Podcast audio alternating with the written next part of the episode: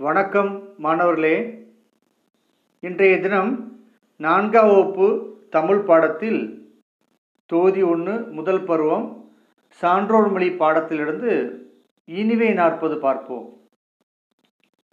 கற்றார் முன் கல்வி உரைத்தல் மிக இனிதே மிக்காரை சேர்த்தல் மிகமான முன்னினிதே எழுத்துணையானும் இரவாது தானியுதல் எத்துணையும் ஆற்ற இனிதே.